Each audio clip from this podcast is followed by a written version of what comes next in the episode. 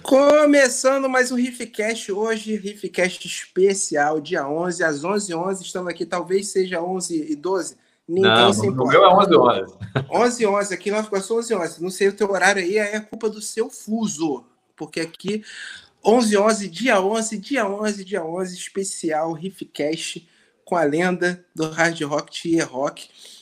Vai entrar daqui a pouquinho. Aqui é assim, a gente tem até a apresentação, tem a banda de abertura para a grande atração depois, sabe, irmão?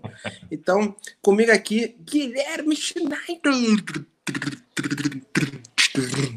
Bumbo duplo.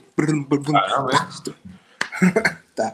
Caprichando beatbox, ó. Gente, bom dia. Essa é a live mais cedo da história do canal Riff. A gente nunca iniciou uma live tão cedo aqui no YouTube. A gente já fez algumas, talvez, no Instagram. Já fica o convite para você acompanhar o Riff também nas redes sociais, Twitter, Instagram e Facebook. E vamos lá, essa live está sendo transmitida tanto para o Facebook quanto para o YouTube. Então, seja bem-vindo. Caso você não conheça o Riff ainda, daqui a pouco Tier Rock está aí. E, cara, antes de começar, vamos aqui às notas da casa, né, que sempre tem que ter. Deixa eu fazer aquela divulgação e convido vocês também a compartilharem. Vamos espalhar a palavra de Tier Rock nesse dia 11 para o Brasil todo. Estou aqui clicando, compartilhando também nas redes sociais. Fica aí o convite. Isso. Então, ó, como vocês estão vendo aí no chat, tem um monte de gente já com um negocinho do lado, um stickerzinho do lado. O que é isso? Essas pessoas são membros do canal Riff. Sendo membro do canal Riff, você pode... você tem acesso a grupo do Telegram exclusivo fechado, você tem acesso antecipado a vídeos exclusivos só pra galera lá dos membros. Teve música nova do Bring Me The Horizon, teve react, só a galera dos membros que conseguiu assistir, show, porque a gente mandou as coisas lá, tem promoção direto da Vortex e tudo mais. Então, membros do Riff a partir de R$ 1,99, e tem planos, o Riff Raiz de R$ 1,99, Riff AA de R$ 6,99, e o Master of Riffets, que tem o direito de gravar com a gente aqui um Riffcast ou um desafio do segundo. Você escolhe qual programa você quer gravar, ou se não quiser gravar nenhum, quero gravar um Riff 10, pode também. Mas se não quiser gravar também, não tem o menor problema. Então é R$ 39,99. Todos os domingos de julho estão saindo desafios gravados com membros. Já saiu o primeiro lá com o Vinícius, que já saiu algum tempo atrás. Domingo passado teve Skid Row e Guns N' Roses com o Lucas.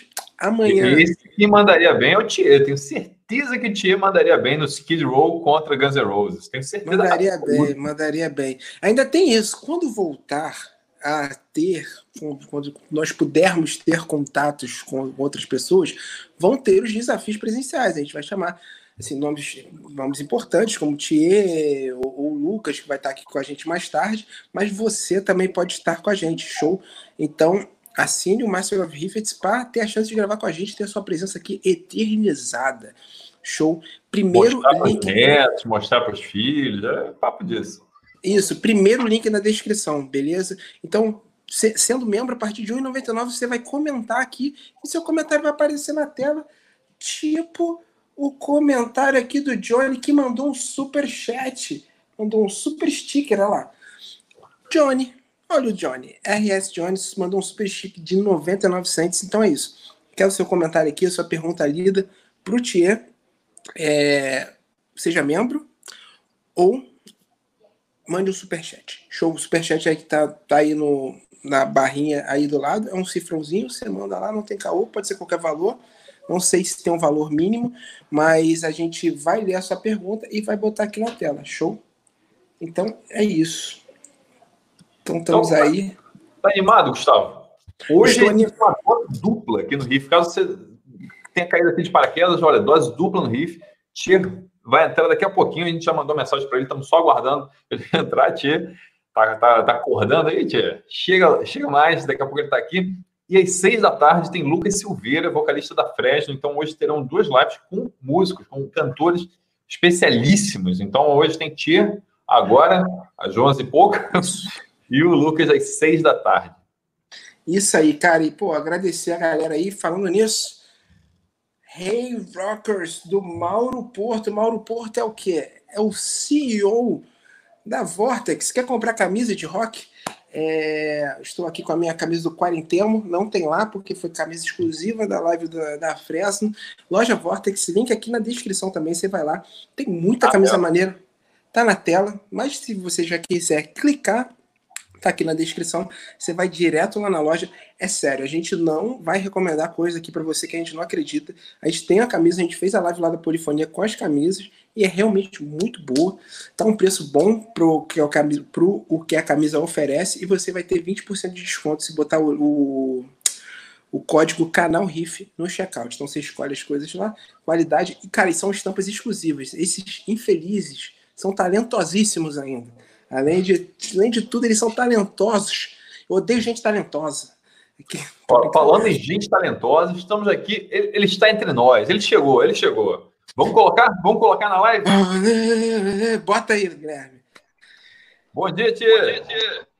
Bom dia, meu querido. Tudo bom? Aê. E aí, galera? Que irado, cara. Prazer, cara, por ter aceitado o convite. E, pô, o prazer nessa. É todo meu, vamos lá, com certeza. Cara, olha só. Riff neles! vamos usar isso como bordão agora. Cara, ótimo. Tá tendo um retorno aí, acho que você tá me ouvindo aí. Tá repetindo a voz. Eu tô te ouvindo normal, assim, eu não sei se pra você realmente quer que eu entre de novo, o que você quer que eu faça? Não, tá de boa. É só questão, eu não sei se tá vazando aí o áudio do teu computador ou do seu celular. Se der uma mutada, eu acho que melhora. É porque tá retornando. É que tá entrando o meu áudio que tá saindo do computador, tá entrando o teu microfone. Então, se mutar o áudio do computador ou alguma coisa assim, melhora. Aqui é tudo ao vivo, gente. A gente é, porque assim, que na verdade, cara, eu não tô no computador, eu tô assim no celular, entendeu? E não tá saindo áudio do celular. Então não sei muito bem o que fazer. Só se tipo, eu tenho um microfone aqui, eu posso tirar ele, não sei se. Não, calma aí. Tá repetindo. Por que tá acontecendo isso, Guilherme? Não, tudo bem, vamos lá. Deixa eu ver aqui, peraí. Deixa eu tirar ele aqui. Show. Beleza. Cara, aqui que alegria, que alegria. Já batemos todos os recordes aqui de visualizações. Muito obrigado a todo mundo que acordou cedo no sábado para estar aqui com a gente. Valeu demais. Foi. E aí, show? Foi. Ih, rapaz, agora tá mudo. Ai, cara. Só tá repetindo a voz do Gustavo? Não, a minha também tá. Bom, meus amigos, eu não sei o que fazer, entendeu? Então deixa, vamos trocar ideia aqui. Tia, muito obrigado, valeu mesmo. Cara, conta um pouquinho aí pra gente, como é que você começou nesse mundo do rock? Como é que era o tiezinho roqueiro lá? Tiezinho roqueiro. Pô, cara, eu era garoto e tava ali naquela época do Rock in Rio 2, Hollywood Rock, então, pô, todo ano vinham bandas incríveis aí e tal, e eu ficava olhando, cara, eu quero ser que nem aqueles caras, porra. A gente passava em frente à banca de jornal e tinha lá, né, o pôster do Axl Rose, do Sebastian Bach, do Steven Tyler, do Jon Bon Jovi, né? E eu falava, porra, só o cara cabeludão, o visual no extremo, né? E as meninas adoravam os posters pra casa, as músicas deles estão lá na MTV, tocando no rádio. Eu falei, porra, eu queria isso pra minha vida também, porra, por que não? E aí, é claro, né, não dá pra ser que nem os deuses do Olimpo do rock and roll, mas a gente vai brincando de rockstar, de ser roqueiro aí, durante a nossa vida, e tá sendo bem divertido durante esses, sei lá, 25 anos de rock and roll e 18 de Lionheart. Porra, que maneiro. 25 anos de carreira na música, não. 25 anos você diz, desde que você formou um rock. Desde que eu tive a minha primeira bandinha, né, cara? Faz 25 anos, ali com 14 anos ali, que eu comecei, né? Na Lion eu comecei com 21 na Lion. Então, até lá eu tive algumas bandinhas que não deram em nada. Não que lá eu esteja vendendo milhões, né? Mas a gente tem uma história, então... Inclusive aqui, ó, faz parte do rock and roll. Botar na tela aqui o ferro do escorpião, já o aviso. Maravilha, maravilha. Foi lançado agora, tem quanto tempo? Tem pouco tempo, né? Então, ele teve um lançamento agora recém, há pouco tempo, mas assim, lançamento virtual, né? O CD físico, ele chega no mês que vem. Então, assim, tá rolando pré-venda ainda, então quem quiser já garantir o CD, chegar em casa autografado, é só procurar aí no Google pré-venda Lionheart, que vai com certeza achar. Então, assim, a repercussão tem sido maravilhosa, cara, melhor possível. A gente já fez um videoclipe da primeira música que se chama Rock Vai Rolar, e a galera tem gostado demais, tem passado um feedback, porra, muito bacana pra gente. Então, assim, a gente tá muito orgulhoso do disco, acho que talvez seja até o nosso melhor até hoje, no mínimo a melhor produção, com certeza, a melhor gravação, e a gente vê isso bastante, assim, nos comentários da galera em YouTube, nas redes sociais de uma forma geral. Não vou dizer pessoalmente, porque a gente não faz show, né? Mas quando a gente barra indo pro trabalho com alguém, porra, cara, eu vi o disco, porra, tá legal demais, não sei o quê. Então, porra, muito legal. Tá sendo um momento positivo demais, né? Apesar da pandemia, apesar de não tá rolando show, mas a gente faz live direto, né? Então, assim, é uma forma de ter contato com o público o tempo todo e até maior, né? Porque num show você tem aquela galera local ali. Numa live como essa, você pega, sei lá, o mundo, enfim. Então, a gente vai tentando manter esse contato com todo mundo aí e tá sendo bem legal. Pô, que irado. Então, ó, se você quiser desculpa, conhecer mais o Lionheart, o link para conhecer a banda tá aqui na descrição. Show. Então, isso aí, galera, conheça o Lionheart! É isso aí. Tia, me diz um negócio. Qual CD, ou show, VHS e tal, que te fez mudar? Assim, que te fez virar roqueiro? Eu te falo o meu, assim, eu gostava de música e tal, tudo mais, mas quando eu vi o vulgar Display of Power do Pantera, eu falei, caraca, é isso que eu gosto.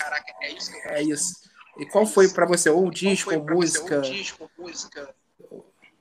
Então, cara, quando eu era garoto, assim, o Appetite for Destruction do Guns N' Roses estava muito explodido, sabe? Tava direto em rádio, MTV, como eu falei, você ia na banca de jornal, tinha um pôster do Axl Rose, do Slash, do Duff, então tava por todos os lados, e eu acho que aquilo ali foi talvez a maior influência naquele momento, sabe? Do tipo, cara, eu quero ter uma banda de rock and roll e tá lá. Porque, assim, o rock, ele era muito popular naquela época, era muito... Você via... Às vezes você passava na rua, via mendigo com camisa do Guns N' Roses, sabe? Por exemplo, naquela época. E assim, porque tocava realmente nas rádios, sabe? Você ligava, o novo videoclipe passava no Fantástico. Não era uma coisa para nichos, né? Hoje em dia a gente... Para nicho, a pessoa vai atrás, né? Da plataforma digital, etc. Na época, era uma coisa para... Estava aí disponível para todo mundo. Você ligava o rádio e estava rolando. Você ligava a TV e estava rolando. Então, era uma coisa que... E com grandes festivais por trás, né? Então, assim, porra, como eu falei, o Rock in Rio 2 no Maracanã, eu tive ali 11 anos, e o Hollywood Rock, aí que, porra, teve a edição com Aerosmith e Poison, teve a edição do Extreme com Skid Row, teve a edição do Red Hot com Nirvana, Alice in Chains. Então, porra, era uma coisa que tava explodindo totalmente, assim, e rolava nas rádios, você ligava a TV e tava lá também. Então, assim, de forma geral, o público todo gostava de rock, vivia coisa mais rock. Hoje em dia a gente tem algumas coisas do tipo, quando tem um Rock in Rio, aí todo mundo tem aquela fase meio rock and roll e tal, né, porque, porra, é um evento, puta evento. Todo mundo quer ir, pelo menos separar um diazinho. Uhul, rock and roll, Rock in Rio, não sei o quê. Hoje é dia de rock bebê e tal. Então, assim, legal. Mas eu acho foda, assim, né? Porque a coisa dá uma respirada, dá uma girada e tal. Mas naquela época, assim, além do festival, acontecia nas ruas, direto, sacou? A coisa era mais presente, né? Então, assim, pô, você falou do Vulgar. O Vulgar também foi uma puta influência. Ali. O Vulgar foi de quê? 90... 92, o Cowboys é de 90. Então, assim, Porque aquela época, cara, foi uma época especial pro rock, sacou? Porque, assim, foi uma época em que muitos estilos diferentes de rock and roll estavam coexistindo, digamos assim, e vendendo bem. Ao mesmo tempo que, sei lá, como eu falei, o Guns N' Roses, Skid Row, o Aerosmith estava vendendo, mas também tinha o Pantera, o Sepultura, tinha o Pearl Jam, o Alice in Chains, tinha um Red Hot, um Faith No More, tinha um Typo Negative, tinha um Biohazard. Então, assim, eram vários tipos de rock and roll diferentes sendo feitos, e a galera não tinha muito subdivisões, sabe? Do tipo, eram bandas de rock, eram, sabe, uns caras malucos, uns cabeludos doidos, que estão fazendo rock and roll ali, e, porra, legal, cada banda tem uma vibe diferente, e tudo ia passando. Um pouquinho depois, aí começou eu acho que quando veio o new metal, né, explodiu um pouco mais, acho que a partir dali começou mais subdivisões, né? Aí o heavy metal foi um pouquinho mais para ali, o power metal melódico, não sei o quê, aí a galera do hardcore veio o emocore, tem umas subdivisões maiores, né, e cada público foi mais pro seu nicho, e a coisa foi se desenhando dessa forma, e acabou que depois que veio o MP3, etc, aí acabou, não tinha mais um único lugar, tipo, a rádio rock ou a MTV explodindo um pouquinho de cada coisa. Não, você ia pro seu nicho procurar onde toca aquele som que você mais gosta, né, aquela linha de rock and roll que você mais gosta, né, mas assim, eu me sinto feliz por ter vivido um pouquinho daquela época, que era um pouquinho de tudo. Então você tinha uma criatividade um pouquinho diferente, você entrava num contexto ali, participava daquilo tudo e aparecia também, né? Isso era legal demais, né? Hoje em dia a gente não tem muito, mas a gente vai tentando explorar dessa forma. Por exemplo, eu vejo o público da Lion, ele é muito diversificado. Apesar de a gente ser uma barra hard rock, né?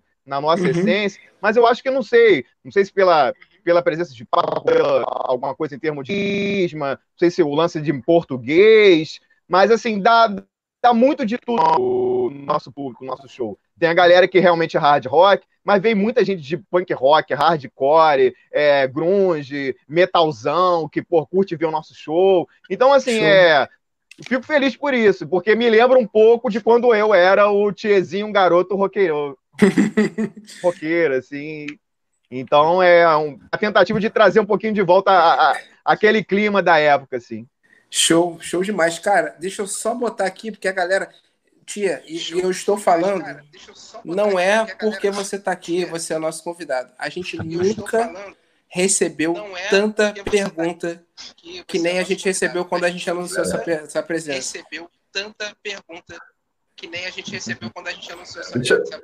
Você vai colocar na tela? Pô, que máximo, hein? Eu fico feliz demais. Então a gente vai botar algumas perguntas aqui. Fala aí, Guilherme. Bota aí. Então a gente vai botar algumas perguntas aqui. Deixa eu botar aqui. Fala aí, Guilherme. Tá ouvindo, cara?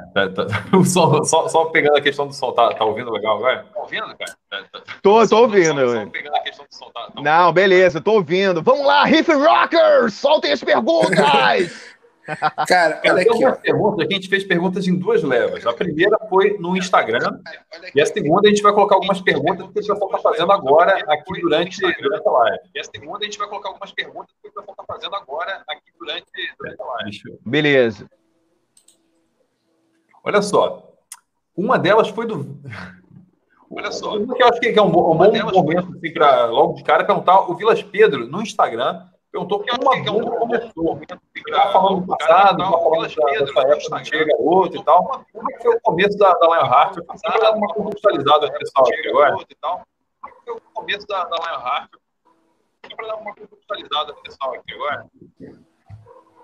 Tá, então, o começo da Lionheart foi ali no meio de 2002.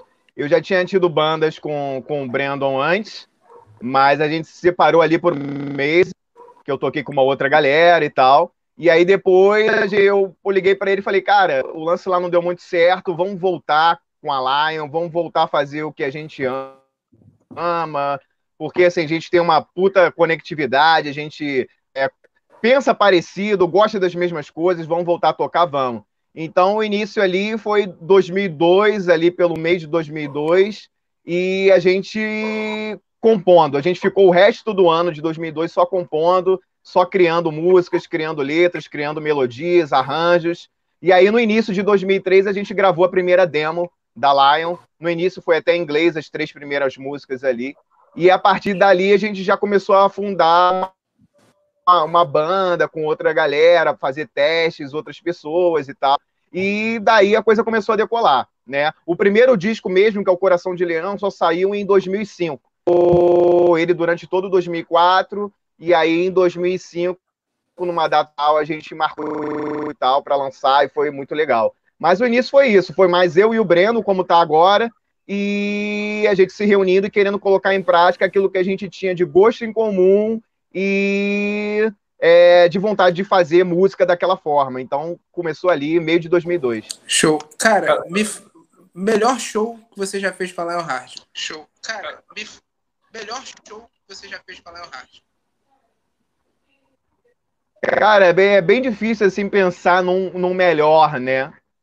Mas deixa eu ver aqui. Bom, alguns foram muito marcantes. Eu lembro a primeira vez que a gente tocou no Espírito Santo, lá em Vila Velha, a gente fretou um ônibus que a gente chamou de Lion Bus, e aí levou 50 loucos do Rio de Janeiro que queriam entrar numa doideira total com a gente, de cair na estrada para chegar lá em outro estado e chegar e ver o nosso show e curtir com a gente lá. E entrei em contato com o produtor do show, cara, faz umas 2 panelas gigantes de macarrão aí, que eu tô levando uns 50 loucos junto com a gente. E aí ele fez, né? E aí, porra, e a galera depois lá, cara, dormiu na praia, assim, enfim, não importa, se virou, né? Mas foi muita loucura, foi muito legal, a viagem toda em si. E quando a gente chegou pela primeira vez lá no Espírito Santo, foi uma vibe, assim, que eu acho que eu não experimentei mais na carreira inteira, porque foi quase meio Beatles, né? Porque o ônibus ia chegando e a galera ia em cima do ônibus e batendo na porta do ônibus, batendo na janela. A gente ficou até meio assustado, assim, ainda mais início de banda, a gente, né? Pô, ficava, caralho, vão matar a gente, o que vai acontecer? E aí, mas, porra, foi maravilhoso, a casa tava entupida, não cabia mais ninguém, um calor do cacete. Mas, assim, foi bom demais, assim, então fica na memória para sempre. A gente voltou várias vezes lá, mas aí era uma coisa mais todo acostumado, viu que a gente era de carne e osso mesmo, a gente viu que eles tinham esse calor humano sensacional, né? Mas essa viagem, tudo se ficou marcado para a história. Eu acho que talvez tenha sido o nosso melhor show até hoje. Mas tivemos outros, claro, né? Curiosamente, o primeiro show que a Lion fez na carreira foi em Belo Horizonte. E também foi uma data que a gente lembra com muito carinho.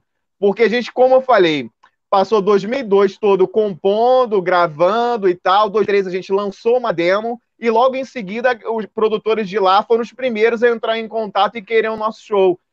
Então, a Lion é do Rio, mas o primeiro show da vida é de Belo Horizonte. Começou fazendo show em outro estado. É uma história meio diferente nossa, assim. E também foi super especial e tal. O público mineiro é acolhedor demais. Um super beijo para todo mundo de Minas aí.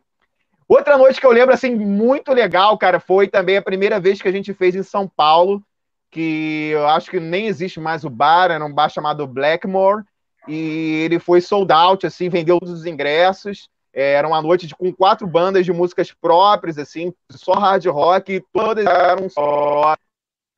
E isso ia muito o que estava meio que rolando na época, porque tinha muita banda cover dominando os bares de lá. Talvez até continue isso, mas na época foram 4 bandas de som próprio, a galera meio que começando e, porra, lotou totalmente. Tinham 50 pessoas do lado de fora que não cabiam mais e tal.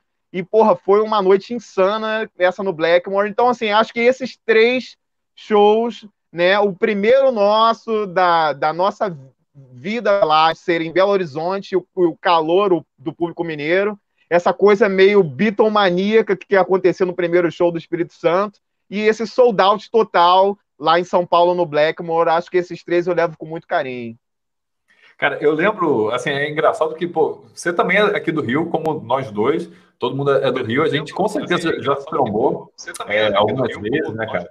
Todo mundo é do Rio, a gente com certeza já se trombou. Cara, puxando a Starfuckers, cara, que era uma época que, por exemplo, foi que a cena hard estava muito forte aqui no Rio, né? Se pegar ali na década passada, 2005, 2006, 2007, tinha muita festa hard aqui, então a gente já se trombou com certeza, vendo show, inclusive, nessas festas, nessas noites que eram muito intensas, cara. E acho que... Eu queria saber de você, como é que você acha que está a cena hard hoje? Tanto aqui no Rio, quanto no Brasil, no mundo. Além da Lionheart, obviamente, que outras bandas você indicaria? Você sente que tem um momento de resgate do hard?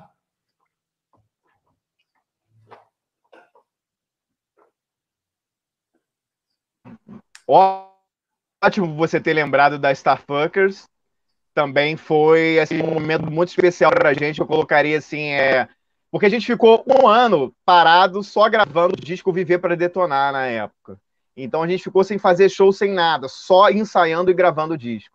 E quando a gente voltou na Starfuckers, e realmente foi a primeira Starfuckers com banda, né? Ela sempre era só DJ tocando, e ela lotou completamente, né? Foi outra noite sold out e foi especial pra caramba. Então eu coloco assim como o quarto show da nossa vida em termos de ser especial, esse aí também, que foi clássico, foi maravilhoso. A gente inclusive gravou, né, um videoclipe da música A Noite Me Chamou, lá na Starfuckers, meio que pegando aquele clima da galera do lado de fora, a galera lá dentro, o clima daquela festa, o clima daquela época. Isso, exatamente.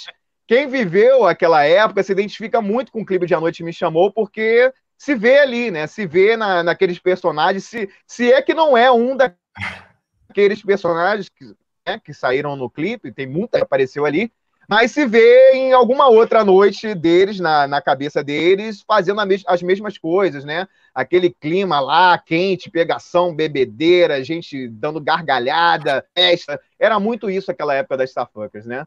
Então, aquela época ali que a gente tocou ali foi realmente muito especial também. Sobre, o hard rock em geral, cara, eu vejo que é um momento positivo, sabe? Porque... muita banda tá criando som, tá correndo atrás. E aqui no Rio, por exemplo, a gente tem algumas outras bandas que eu conheço daqui que eu acho muito bacanas também. Tem uma chamada 69 Crash, tem uma outra chamada Silent. A 69 ela é uma vibe mais assim, tipo 6 AM, que é tipo o projeto mais moderno do Nick Six, do Motley Crue e tal. A Silent já é um hard rock mais AOR, inclusive que é o batuca do Viver para Detonar, que tocou com a gente, né? Que é o Chile. Então, assim, tinha Pleasure Maker aqui, que deu um tempo agora, mas vai sair um trabalho agora do guitarrista deles, que é o Alex, junto com um vocalista lá do Sul, que é o Marina Meister, né? O nome do vocalista do Sul é Marina. Então, assim, muita banda tá lançando coisa legal, né? Tem o Bastards da época lá de trás, está voltando agora. Tem uma banda que tocou com a gente aqui no Rio chamada In Lust, que é do interior de São Paulo, boa. Então, para você ver, eu já citei várias bandas. Crazy Heads tocou junto com a gente quando a gente abriu para uma banda chamada Shiraz Lane, que é lá da Finlândia, no final do ano passado aqui, que também é muito legal. Então, assim, você vê, só parando um pouquinho, já citei várias bandas só aqui do Brasil que estão fazendo som, que estão correndo atrás, ou voltando, ou emergindo agora, né? Então, assim, de uma forma geral, eu vejo o hard rock, por incrível que pareça, ali na Escandinávia, tem surgido muita banda já desde a época que a Lion surgiu, né? E não parou nunca, né? Então, naquela época, tinha o Backyard Babies, tinha o Hardcore Superstar, tinha o Crash Diet, e não parou de surgir. Aí veio Reckless Love, Hits, né? Muitas bandas legais de lá, continuam surgindo e aparecendo, como esse Shiraz Lane que a gente tocou no final do ano passado aqui na Lapa. Então, assim, por mais que lá seja frio, mas eu acho que a música é bem quente, é bem no clima ali da Califórnia, como era nos anos 80, né? Então, como eu citei algumas bandas daqui, cito esse cenário que acontece lá na Escandinávia. E, cara, as bandas clássicas sempre se reúnem. Inclusive, nesse momento tem sido bem especial para isso. Por quê? Porque uma nova tendência está rolando, que são, na verdade, já de alguns anos, que é cruzeiro hard rock, né?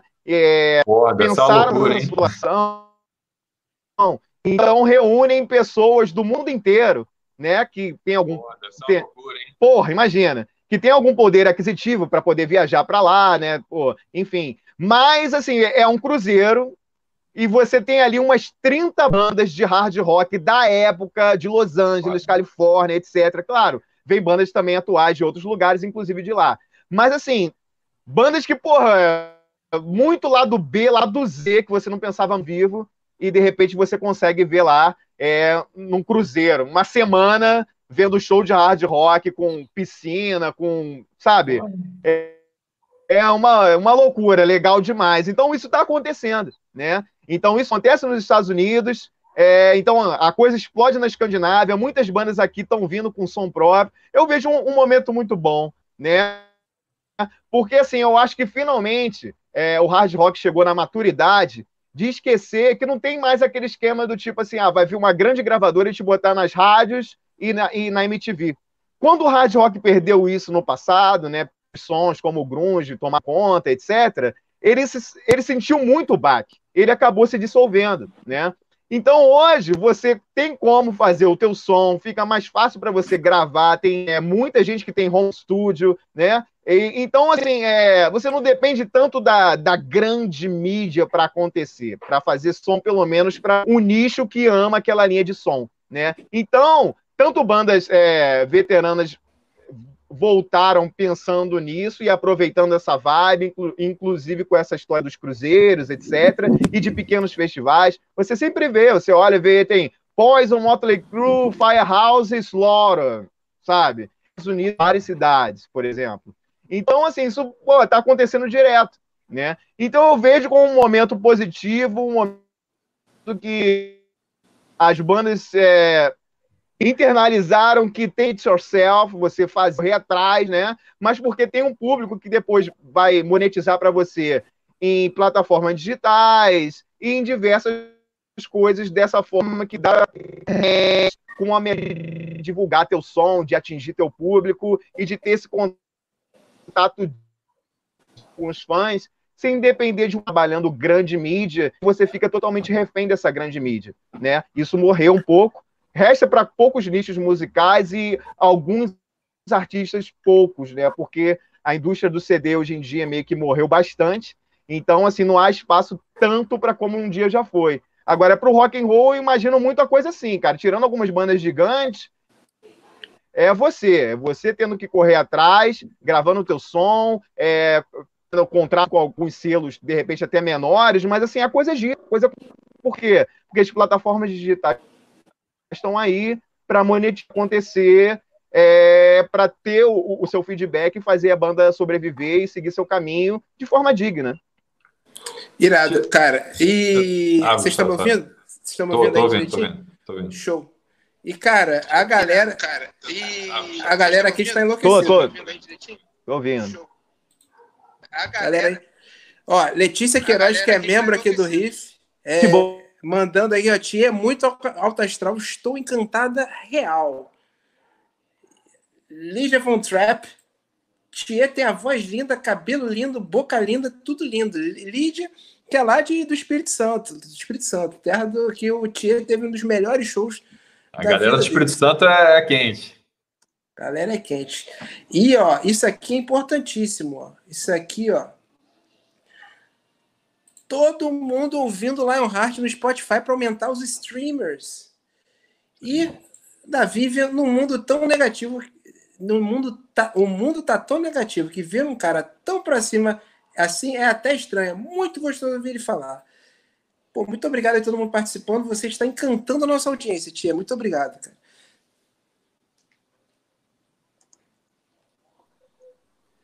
Deixa eu falar uma coisa. Pô, cara, aqui. Fico feliz demais. Deixa eu falar uma coisa aqui. Não. Fala aí, tia. Fala aí.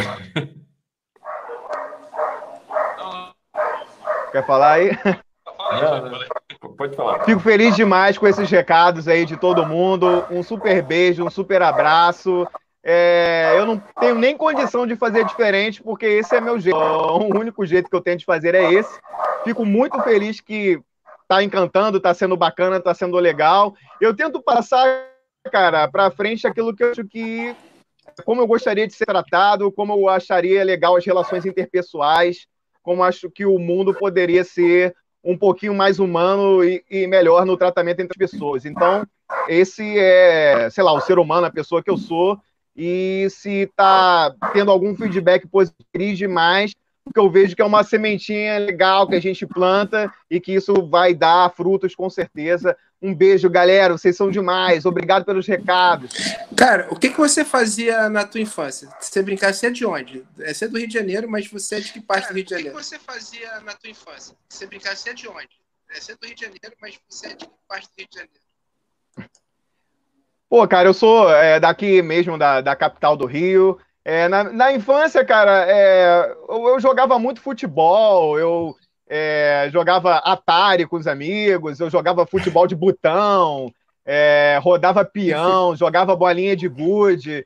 Eu tive uma infância muito assim, na rua, né? Quando eu vinha para casa era para juntar 15 amigos para jogar Atari, entendeu?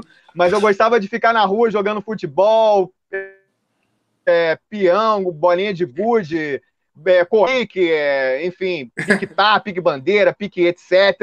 Então, sempre foi um garoto muito hiperativo, que gostava de estar com os amigos e curtindo, né, cara? Então, assim, eu tive uma infância muito boa e não tenho do que reclamar, acho que ajudou demais a construir o cara que eu sou. Uma pena, hoje em dia, velho, a gente vê muita violência acontecendo por aí, né? Então, a gente pensa muito em resguardar os nossos... Então, eu sempre fui meio que daqui de Copacabana, eu sou de Copacabana. Irado. E qual era o teu ídolo do futebol na infância? Tia vascaíno. Qual era o teu ídolo do futebol na infância? Tia vascaíno. Cara, porra, naquela época, assim, eu gostava muito do Bebeto, né, cara? O Bebeto, ele vinha do Flamengo, né? E ele foi campeão brasileiro ali com o Vasco em 89. Não tinha ali o Bebeto, Sorato, enfim. Mas eu cheguei a pegar a época do Romário ainda, em 88 ali, 87, 88, que são as minhas maiores lembranças em termos de futebol. Eu lembro, assim, eu tenho alguns flashes da Copa do Mundo de 86. Eu nasci em 80, né? Eu tenho alguns flashes da Copa do Mundo de 86, mas, assim, de times, assim, eu lembro mais a partir de 87 ali. Então, eu peguei o fuzinho ali do Roberto Dinamite, peguei o Romário ainda antes de ir para o PSV, na Holanda. Depois veio o Bebeto, campeão brasileiro de 89. Aí veio o Edmundo, que, pô, em 92 ele surgiu jogando muito. Depois ele retornou. Então, assim, foram mais esses, assim, meus principais ídolos ali, porque, pô, eu sou vascaíno, então meus ídolos vinham mais do Vasco, né? Então, mas eu acho que para quem viu a Copa do Mundo de 94, o Brasil ser campeão ali, aquela seleção foi muito emblemática. Então, Bebeto e Romário, para quem acompanhou, vai ficar pro resto da vida ali, cara. Acho que foi a última Copa, eu acho de coração, a última Copa que o...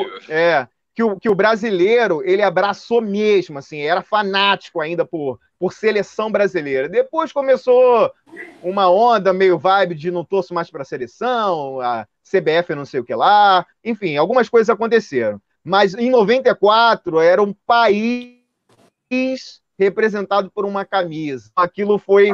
E campeão há 24 anos, né? Então, eu nunca tinha visto... Então, Bebeto e Romário ali, cara, foi uma coisa, Tafarel, enfim. Isso. Então, são lembranças incríveis que o futebol proporcionou para a galera que é mais ou menos da minha geração ali. Isso. Boa. Deixa eu só fazer uma pergunta aqui. Tia, eu tô com uma curiosidade aqui, cara, porque eu já vi outras lives tuas com esse teu cenário, que imagino que seja algum canto da sua casa, né? Só que eu tô com uma curiosidade do cenário, cara. Esse paredão aí de bandas que você tem, você poderia mostrar pra gente quais bandas estão marcadas aí no teu cantinho? Na tua casa, não sei. E outra pergunta, você tem cachorro em casa? O pessoal tá perguntando aqui que tem um cachorro na tua casa. Posso sim, vou lá. Você tem cachorro em casa? O pessoal tá perguntando aqui que tem cachorro. Não, eu não tenho cachorro. Quem tem cachorro é minha namorada. Então, assim, quando eu vou pra casa dela, eu brinco muito com os cachorros, eu tiro foto com os cachorros. Então, a galera acompanha nas redes sociais e tal. Então, às vezes pergunta, mas como eu moro em apartamento, é mais difícil ter cachorro, né? Então, ainda mais do tipo que ela tem, que vale. E aí, em casa, em apartamento, seria um pouquinho difícil ter. Mas eu tenho carinho pelos cachorros dela, como se fossem meus também. Mas aqui atrás, cara, eu posso tentar mostrar aqui. Tem Mötley Crüe, tem Skid Row, tem Whitesnake, tem Winger, tem Rats, tem Lionheart, conhecem Lionheart? É tem Europe, enfim, várias bandas aqui de hard rock, Nelson, Winger, enfim, é quase que um rock aqui minha parede, né? Eu tenho um paredão todo montado de quadros de bandas de rock and roll, então é legal, né? Eu fui construindo ao longo dos anos e acaba dando um cenário bacana toda vez que eu faço alguma live, algum vídeo aqui. E daí a gente pega um pouco das suas referências também, né? Que com certeza são bandas que marcaram a tua vida, né? Que são bandas importantes para você, né, cara? Até queria fazer uma perguntinha. Eu tô ligado que você já disse que Kiss é a sua banda favorita. Confirma isso? E quais seriam aí os CDs, os álbuns, assim, que foram fundamentais? Se fosse falar assim, ó, esse, mudaram minha vida. Quais seriam? Mudaram minha vida. Quais seriam? Bom, como eu já falei, né, quando eu era garoto, Appetite for Destruction estava muito... Então ele foi uma grande influência naquela época. Eu diria que o Creatures of the Night, do Kiss, ele acabou sendo muito importante para mim. Realmente o Kiss é minha banda favorita, eu tenho todos os discos. E quando eu vi aquela capa, né, com os olhos brilhando, assim, os caras mascarados, eu falei, caralho, que irado, que foda, não sei o quê. Então, foi um disco que marcou muito. O Back in Black, do AC/DC, foi o primeiro disco que eu comprei. Então, assim, do primeiro ao último segundo dele, eu acho perfeito aquele disco. Foi um disco que marcou demais também. Acho que o primeiro disco do Van Halen também me marcou muito. David Lee Roth é um ídolo supremo para mim, é uma grande influência para palco, para presença de palco, carisma. O Van Halen, depois que ele surgiu, ele influenciou no mínimo 9 entre 10 guitarristas que surgiram depois dele, né? Então, deixa eu ver o que mais que eu posso... o primeiro disco do Skid Row para mim também, o Shout at the Devil do Mötley Crüe foi muito marcante. Deixa eu ver. Na época ali que eu era garoto, o Black Album do Metallica estava explodindo, então ele me marcou muito também. Não sei nem se eu posso dizer que é meu favorito ou melhor do Metallica, mas foi um álbum que acabou me marcando muito pro rock and roll. Porque na época existia uma rádio chamada Fluminense FM, sim. Aqui no Rio. Maldita. E tocava muito os sons dele, rolavam na MTV, os clipes na época. Então... Isso, a maldita, Deixa eu ver o que mais marcou. Eu tô falando, assim, mais de discos que, assim, me marcaram no início da carreira. Não que sejam os meus favoritos da vida. Às vezes tem disco que você ouviu bem depois e acabou virando referência, né? Mas eu ia ali no... O próprio Sepultura, né, cara? Porque ele era uma banda brasileira explodindo e acontecendo. Aquela época de Arise, que eu usei de... E eu vi, né, como eu falei, o Hollywood Rock, na época Rock in Rio, e estava na época de Arise, e logo depois eles lançaram o que eu usei de 93, e eu ficava assim, caraca! Aí eu falei assim, caraca, os caras são do Brasil, e ganhando o mundo, e vendendo tudo isso, e tão grandes quanto esses caras lá de fora. Então, assim, era uma influência que era garoto aqui, queria ter uma banda de rock, saber que era possível, sabe? Os caras chegarem lá. Então, assim, isso era uma grande referência nesse sentido. Eu lembro que mais ou menos ali 93, 94, também começou a explodir. Grande André Matos, que esteja muito bem onde estiver. Então, assim, eram bandas naquela época brasileiras que, assim, quando aconteciam, a gente ficava assim, porra, a gente também pode, né? Aí veio o Dr. Sim, porque os caras conseguiam quebrar algumas barreiras, acontecer, e a gente falava, porra, se tem que consegue, a gente pode conseguir, sabe? né? Então eram referências importantes para a gente também, né? Mas aí eu vou pensar, tem muita coisa, né? Então, por exemplo, Heaven and Hell do Black Sabbath, The Number of the Beast do Iron Maiden, British Steel do Judas Priest. Então acabou marcando o Rock and Roll Fest do Slippery When Wet do Bon Jovi. Então, assim, de hard rock até metalzão, um pouquinho de cada coisa aí, e foram todas grandes referências e influências ao longo da vida, e que fizeram aquele garoto olhar e falar, porra, é isso da minha vida, rock. Cara, irado, só rapidinho aqui, mostrar, agradecer ao Cris KSE, que eu imagino que seja Cris, que o Switch Engage, que virou membro. Muito obrigado, cara. Valeu seja demais. Seja bem-vindo, Cris. Primeiro link na descrição, caso você queira virar membro.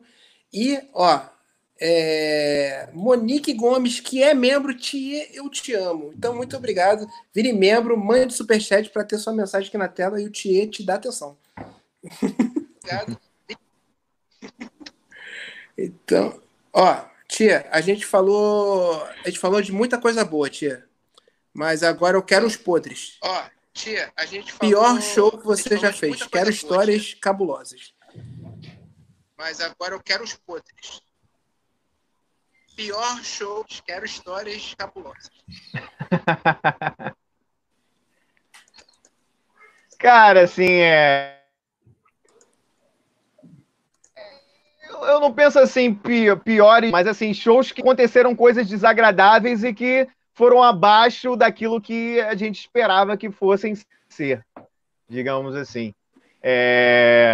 Então, para você que tá aí em casa, que, eu quero ter uma banda, um sonho e tal, cara, bote na cabeça, entende? E é assim mesmo. As coisas acontecem, mas fazem parte da história do rock and roll. E é isso que faz a gente ter história para contar depois, né? Então, lembro, por exemplo, vamos lá. A gente tocou uma vez na Lapa que parecia que ia explodir, tinha algumas bandas, tinha uma coisa muito divulgada, e quando a gente chegou lá, a gente tocou para umas 10 pessoas tirando as bandas, assim. Foi super frustrante, mas ao mesmo tempo...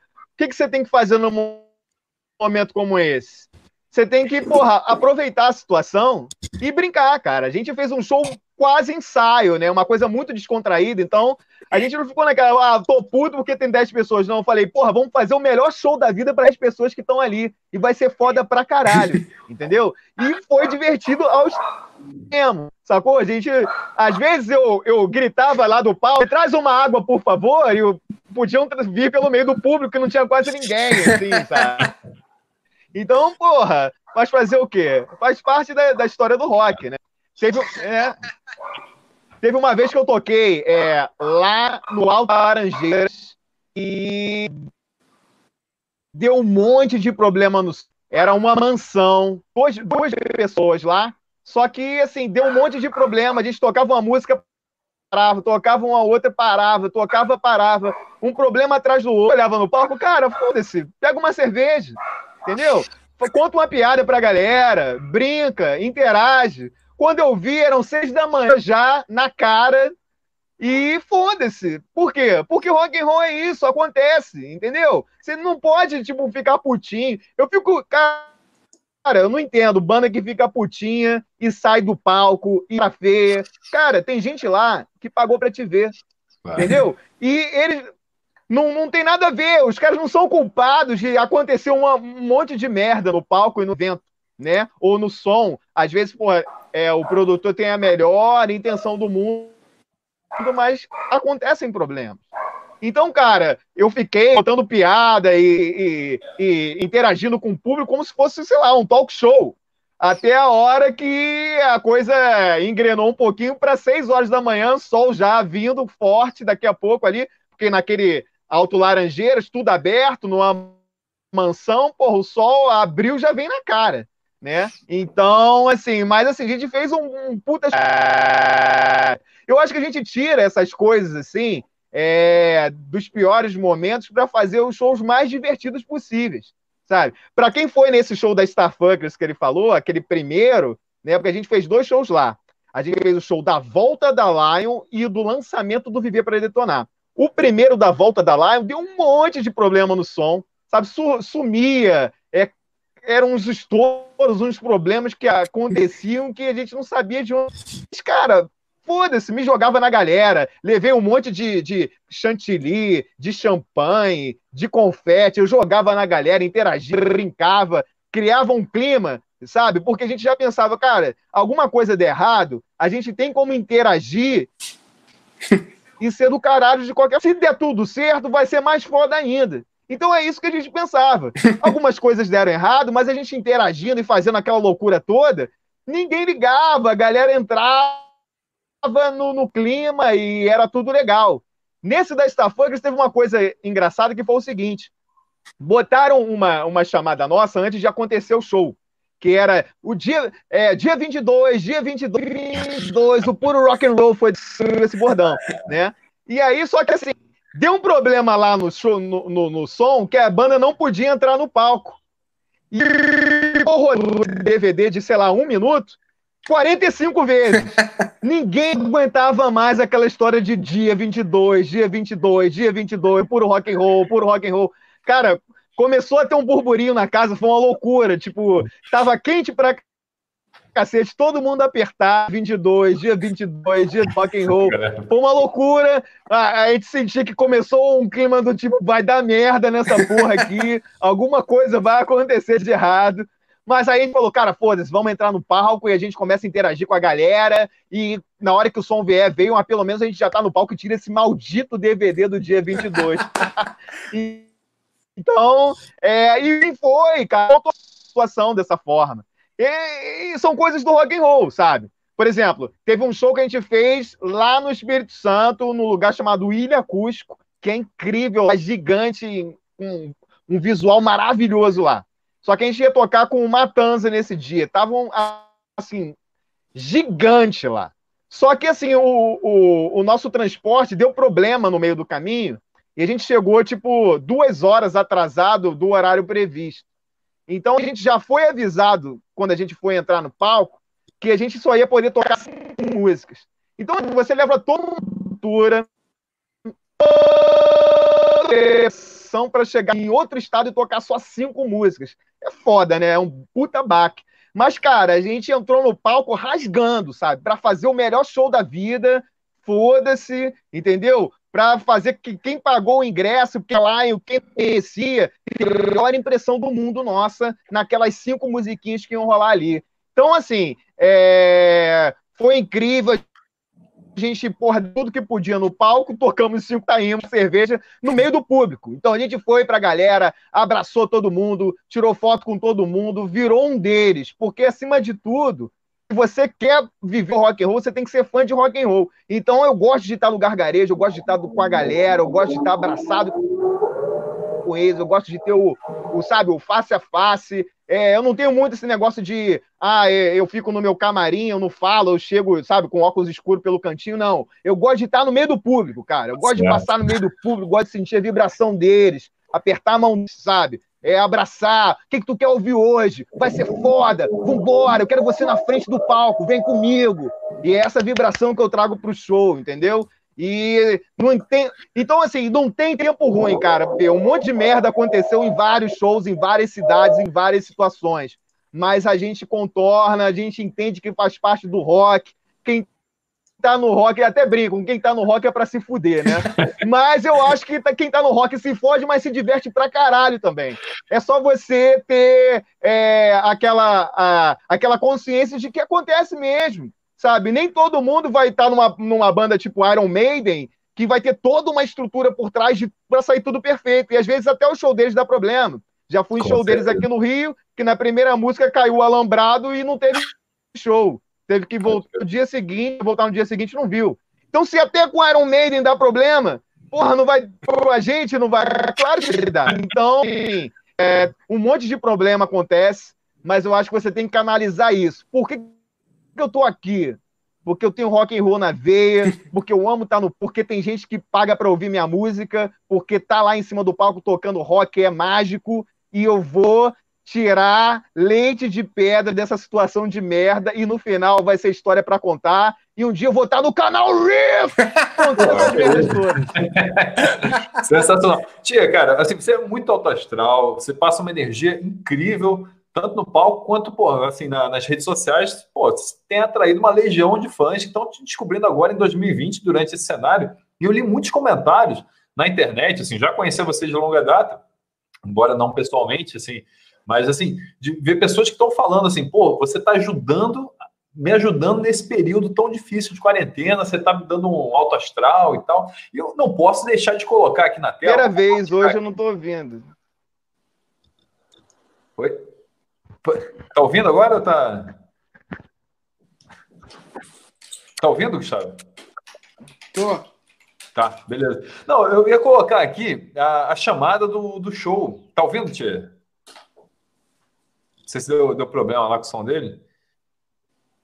Tava compartilhando aqui a chamada do show que eles fizeram em 2015. E aí tem a ver com esse show que ele tava falando. Pessoal, não tô ouvindo vocês. Eu não tô ouvindo, Guilherme. Ah, caramba, e agora? Agora, gente? Não tá indo, não? Calma aí, deixa... Manda no chat. Tô ouvindo. Manda no chat. Tenta sair e voltar. Não, sair, calma. Calma aí. Pera aí, vai voltar. Vamos dar um jeitinho aqui. Tem como tirar ele? Deixa eu... Fico até com pena de fazer isso, né? Mas... É. Fico com pena de fazer. Ele vai voltar, gente. Calma aí. Deu só um problema aqui no som. Mas rapidinho, vamos aproveitar. Vamos agradecer aqui, ó. O Sad Hack que mandou, assim que ele voltar. Manda uma mensagem para ele no Twitter, enquanto eu leio aqui, ó. Ele vai ler. Muito obrigado, Sad Hack, que mandou 10 pilas, sempre presente aí. Cris Kill Switch Engage mandou, pede pro Tia falar que dia é hoje. Já deve estar cheio de falar esse meme, mas tudo bem. E deixa eu ver mais aqui. Ué, cadê? Tinha um da Monique que sumiu? Ah, tá aqui, ó. O meu, que isso, Monique esculachando, mostrando que quem trabalha no Wizard ganha bem. Que isso? Melhor canal de música com o melhor músico. Rock! Valeu, Monique. Rock, Monique, sempre a gente, muito obrigado, que também é membro, 2 meses aí, sendo membro e mandando R$37,90, mostrando que ser professor de inglês vale a pena. Um beijo para o professor de inglês, minha mãe também é. Vamos lá, fala aí com ele, para ele voltar. Mandei mensagem para ele. Você vai falar do meme mesmo, né, Guilherme? Tudo bem. Tem que falar, mas eu tenho que falar. Ah, tem que falar. O pessoal tá pedindo aqui, pô. O pessoal pediu o Bolsonaro no poder também, Guilherme. Não, tem que falar, porque tem uma coisa boa para se falar sobre isso. Você vai entender onde eu quero chegar. Tá bom. Mas deixa ele voltar, né? Ele tem que voltar. Ah, cadê o Tchê, galera? Não sei se deu pau aqui no Tchê. Ele respondeu aí? Vamos falando aqui com a galera. Galera, muito obrigado. Muitos views. Absurdo. Estamos batendo nosso recorde. Obrigado demais. Compartilhe a live. Porque... Não, e tá aqui, é importante falar. A gente teve uma live ontem incrível, que foi a live da... Sempre incrível, da Black Circle. Já está com mais de 10 mil visualizações da Black Circle. Não brinca em serviço. Fez uma super live ontem, não só tocando Pearl Jam, como eles costumam fazer, mas tocando várias músicas próprias e músicas também de outras bandas. Foi uma live de 4 horas, pesadíssima, incrível.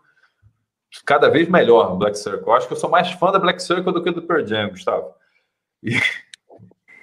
Com certeza. E te falar, e hoje a gente não tem só o Thier aqui. Não bastasse o Thier, às 18h teremos... O cara que está com a camisa, tá na camisa do Gustavo, o homem do quarentemo, Lucas Silveira, vocalista da Fresno.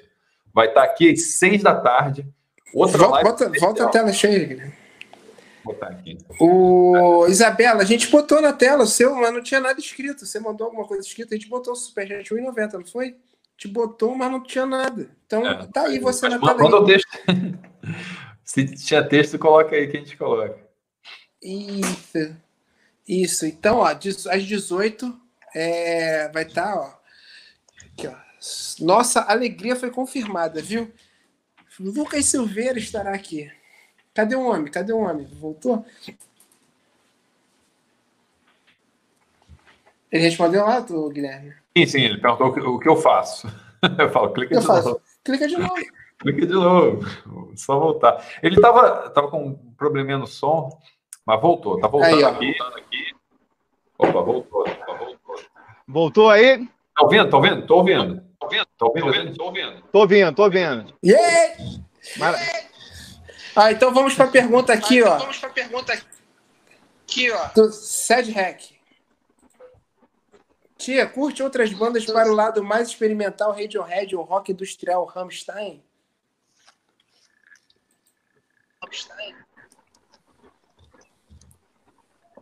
Cara, eu gosto de algumas músicas, assim, né? Alguns hits e tal, mas não é a linha de som que eu costumo ouvir em casa. Eu gosto de ouvir mais rock and roll clássico, hard rock, heavy metal e coisas ali do início dos anos 90, ali. Né, que acabaram marcando a minha adolescência e tal. Essa linha, assim, não é muito... Eu acho o Radiohead meio deprê, claro que, pô, clássicos tipo Creep, etc., marcaram a vida de muita gente. Rammstein eu acho muito bom para dançar numa boate rock and roll e tal, dá todo um clima ali especial, mas eu confesso que na minha casa, assim, eu gosto de umas coisas mais clássicas, um rock and roll mais clássico. E tem a pergunta aqui do Chris Swingengage. Pede pro Thier falar que dia é hoje. Chris Swingengage. Pede pro Thier falar que dia é hoje. Hey, rockers! Hoje é dia 11, dia 11, dia 11! Cara, pô, não tem como não falar, Thier, da repercussão que teve. Não tem como... Você falou do lance do dia 22, explicou a questão das Starpuckers lá com o problema do dia 22, mas tem que mostrar aqui um trechinho do vídeo que viralizou agora em 2020, né, cara, durante essa quarentena, que foi o vídeo da chamada da Lionheart no Salão, né, que foi esse show do Salão.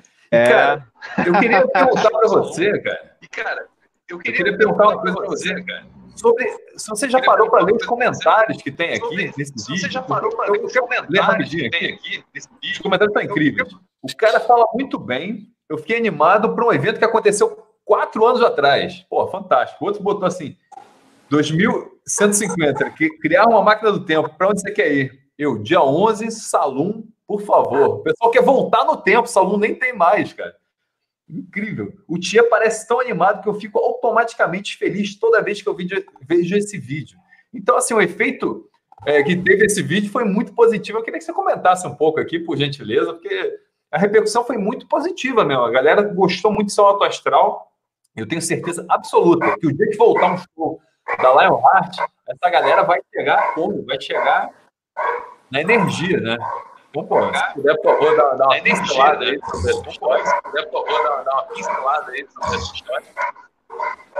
Não, pois é, cara. O que acontece?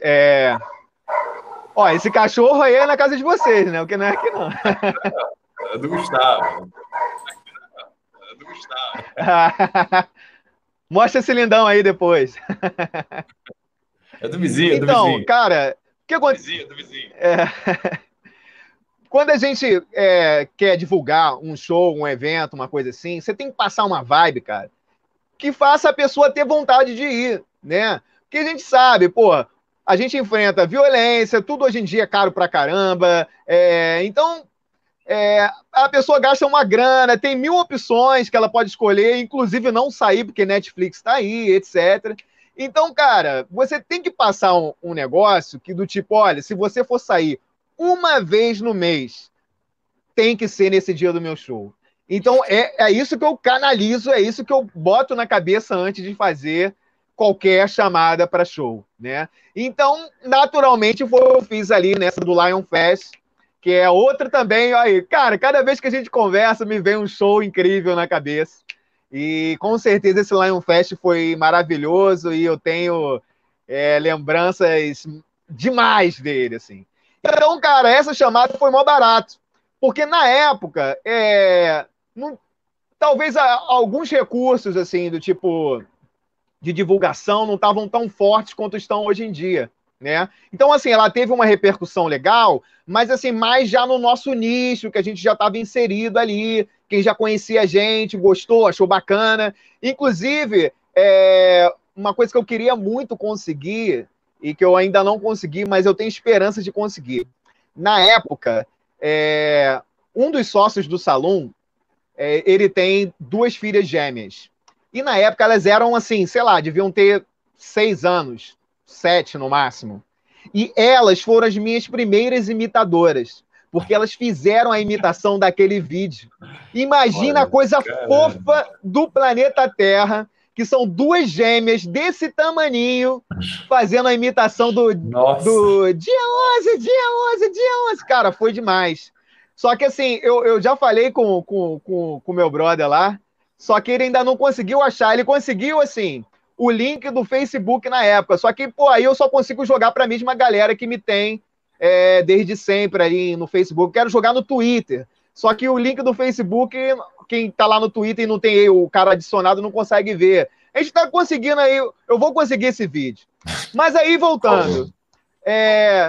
Isso que foi legal, cara, porque as pessoas, quando descobriram, né, não sei como, por acaso, ou enfim, o vídeo daquela chamada, começou a gerar imitação, né? Primeiramente foi uma menina muito fofa de São Paulo também, que imitou, assim, fazendo igualzinho, assim, o meu gestual e tal, só que ela com uma postura mais fechada.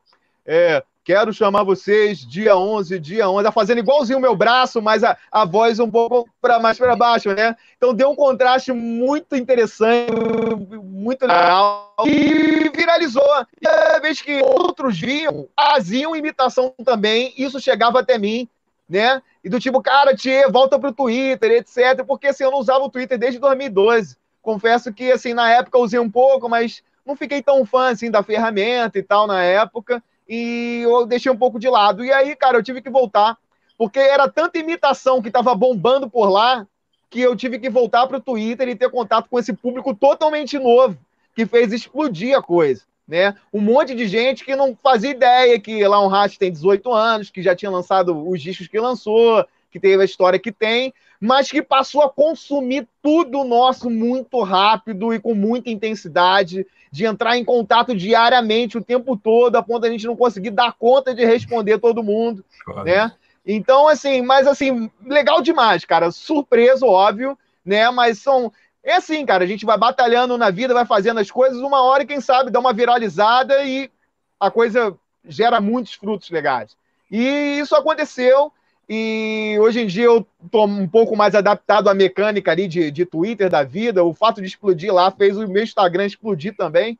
E aí, enfim, tá difícil responder todo mundo, mas assim, quero mandar um super beijo para todo mundo que acompanha a gente. A gente tenta pelo menos ler, você perguntou se assim, lê os comentários, cara, eu leio tudo, né? Às vezes, assim, eu separo, porra, hoje eu tenho meia horinha aqui, vou sentar, eu vou ler tudo, sabe? Porque é muito importante ter o feedback dos fãs, da galera que curte, né?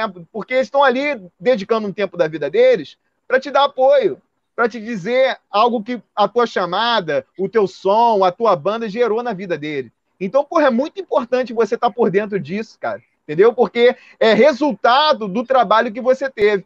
Então, assim, eu leio, sabe?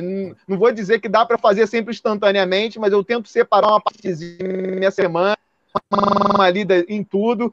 Pô, responder é impossível hoje em dia, assim, a cada um ali, mas eu tento dar um coraçãozinho no máximo que dá, entendeu? Um ou outro eu consigo dar uma respondida quando, né? Mas, assim, de coração, muito obrigado a todo mundo que tem acompanhado aí, que tem curtido, e virão muitas outras chamadas. Aliás, assim, isso me abriu um mercado muito legal, porque hoje em dia eu estou fazendo propagandas com o meu tipo de chamada para estabelecimentos e marcas. E, por exemplo, ontem eu fui dormir tarde porque eu fiz 3 ontem, entendeu? Caralho. 3 chamadas para 3, tudo meio que envolvendo ali o dia do rock and roll e tal. Sim, amanhã, então, assim, até segunda. Desculpa aí se eu acordei com a cara um pouco inchada, foi porque eu dormi pouco mesmo, que eu fiquei fazendo vídeo de madrugada. Mas é bom demais, estou aproveitando aí esse momento e tal. Então, assim, hoje em dia, cara, é isso. Às vezes pergunta, porra, você consegue sobreviver de música? Como é que fica esse cenário hoje em dia? Dá? Cara, existe 1 milhão de plataformas e de caminhos. O que falta às vezes às pessoas é tentar explorar ao máximo esses caminhos que surgem. E a gente vai conseguindo de alguma forma. Por exemplo, essas situações se abriram e eu estou conseguindo explorar de alguma forma, entendeu? É claro que quando a gente tem na cabeça que o que é viver de música? Ah, é ter uma banda que vai estar na televisão e na rádio o dia inteiro. Pô, aí é mais difícil hoje em dia. Eu acho que o mundo mudou e que esse formato antigo não vai ter mais. Só que, dependendo, sabe, do seu jeito, da sua inteligência, do seu carisma, do que você consegue explorar, você pode pegar aquilo e transformar em mil coisas, entendeu? Existem muitas plataformas, existem muitas formas de entreter e de ter um contato direto com o público e de abrir horizonte para você, para a tua banda, para o teu som. Então você, rocker, que está vendo hoje a gente aqui, existe um mundo lá fora te esperando, seja simplesmente diferente do seu jeito. Tem alguma coisa em você que te diferencia, que te faz especial. Acredite! Acredite em você, no rock and roll, na tua música, no teu sonho. Valeu? Cara, você tem que fazer essas chamadas todo dia, porque eu acho que o povo precisa disso, o povo quer te ouvir, cara. Mais do que nunca o povo quer te ouvir, pode ter certeza disso.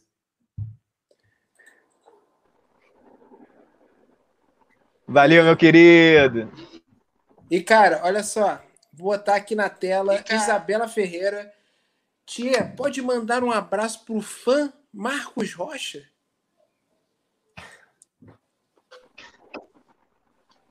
Marcos Rocha! Abraço! Você já é rock até no nome! Rocha! Cara... Cara, bom demais. Tia, me diz um negócio. Fale mais sobre o último lançamento, o último CD da Lionheart. Como é que foi a composição? Como esse momento influenciou a feitura do CD? O que você está pretendendo fazer para divulgar e tudo mais? Eu sei que você já falou que já gravou o clipe. Me fale mais sobre o processo por trás do Ferro do Escorpião.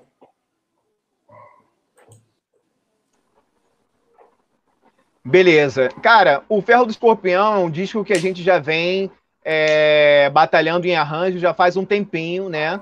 Só que como a gente tem empregos por fora, uma vida por fora, não vive só da música, a coisa naturalmente demora um pouquinho para acontecer, né? Mas, graças a Deus, a gente chegou lá, correu atrás e esse ano ficou tudo pronto. O Ferro do Escorpião foi um disco totalmente feito por mim e pelo Brandon.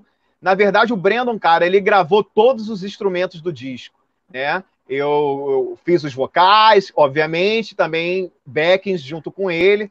E, claro, fui opinando em todos os arranjos do disco, desde a confecção até a finalização das músicas. Então, a gente contou também com o produtor Celo Oliveira, que é um cara muito bom, que está fazendo muita banda legal, interessante aqui no Rio. Eu tinha citado aquela 69 Crash, ele produziu eles, já produziu muita banda legal, muito trabalho aí que deu orgulho. Então a gente resolveu fazer essa parceria com ele e ficou totalmente feliz e satisfeito, cara, porque realmente é um disco que a gente só lançou quando pensou, cara, ele tá nos dando alegria e orgulho do primeiro ao último segundo dele, né? Então, assim, conta muita coisa no CD, cara. Tipo, Rock Vai Rolar é totalmente aquela experiência, o meu sentimento ali sobre o que é um show de rock and roll para mim, né? O que representa o calafrio no corpo, a adrenalina na veia quando você sobe no palco, as memórias, a glória de estar no palco com a galera cantando tua música. Então eu achava que ela tinha uma mensagem mais direta para ser o primeiro single, né? Para ser a primeira música de trabalho do disco. Eu acho que funcionou muito bem ela sendo ali o nosso primeiro videoclipe. Mas tem muita coisa. Por exemplo... A música Swing, a primeira frase dela já diz: somente os mutáveis sobreviverão. Então acho que ela é meio assim, estava pensando já o que ia acontecer nesse mundo todo aí nosso, né? Porque ela retrata um pouco a loucura que é o nosso dia a dia, com educação precária para muita gente, muita coisa na nossa sociedade. Se você não tem uma coisa dentro de você, uma disponibilidade, uma vontade de se modificar, de aproveitar novos caminhos, de se reinventar, fica difícil para você. Então ela fala muito disso, né? O swing ali é mais você se virar nos 30, você tentar mil possibilidades e caminhos e jeitos e manobras para você se virar nessa sociedade louca que a gente vive, né? Então, deixa eu ver o que mais que eu posso falar. Cara, em termos de arranjo, eu acho que o Brandon, ele tá tocando guitarra como nunca, assim. Tá um animal no disco, assim, você vê os solos, os riffs que o cara fez, riffs matadores ali, deram muito orgulho, entendeu?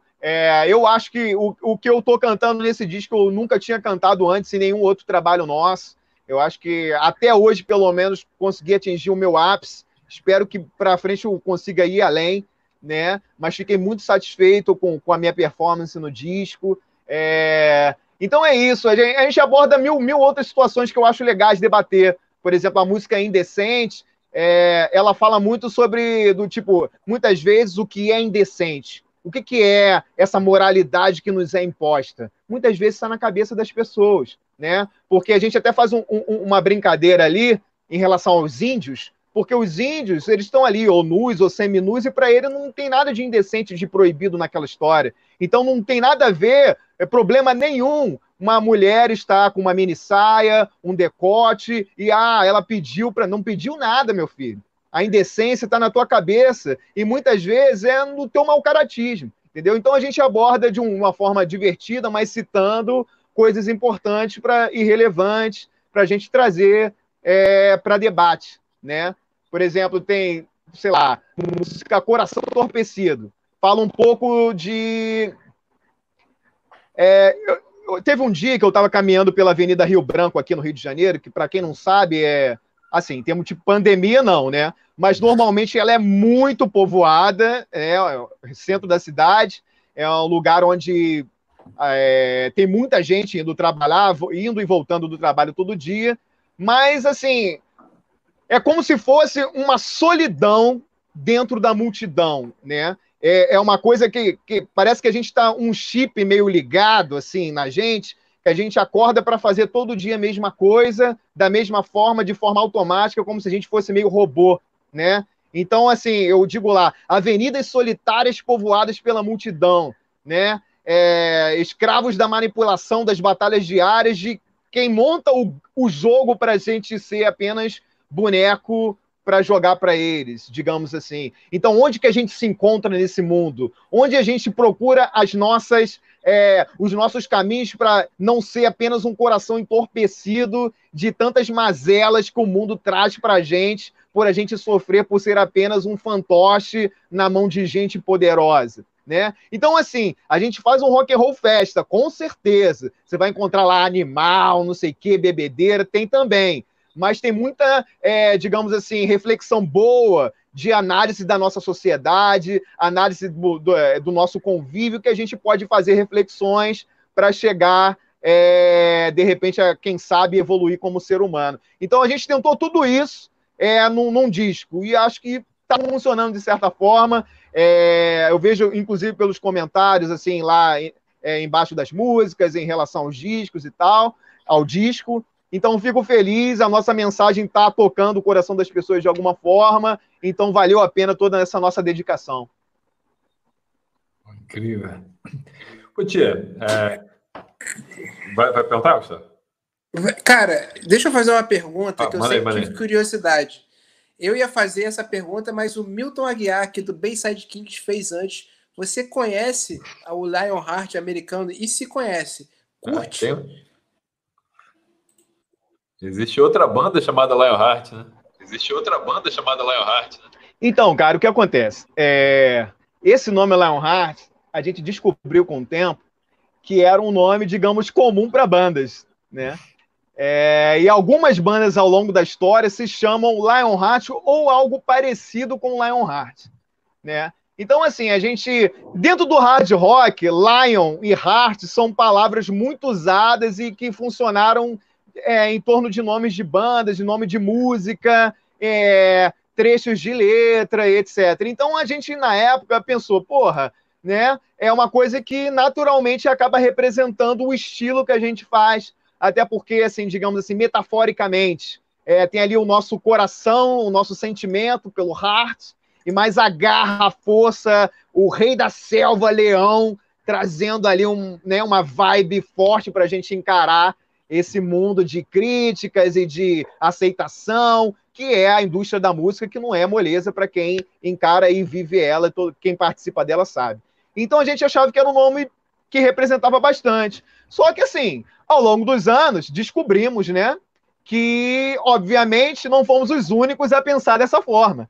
Outros também pensaram, então aí a gente encontrou muitas bandas com nomes parecidos, digamos assim. Para quem não conhece, vamos lá. O guitarrista Dennis Stratton, que tocava no Iron Maiden no primeiro CD, somente no primeiro, ele tem uma banda de hard rock AOR, né, aquela coisa mais anos 80, muito teclado, que se chama Lionheart, só que Lionheart tudo junto, sem ser separado igual o nosso, né? Tem uma outra banda chamada Lionheart, que é do Steve Grimmett, que é um cara que é um clássico no heavy metal, que era de uma banda chamada Grim Reaper, que é Lionheart, né? Tem um S ali, é tudo junto também. Eu descobri uma banda de reggae lá da Jamaica chamada Lionheart, né?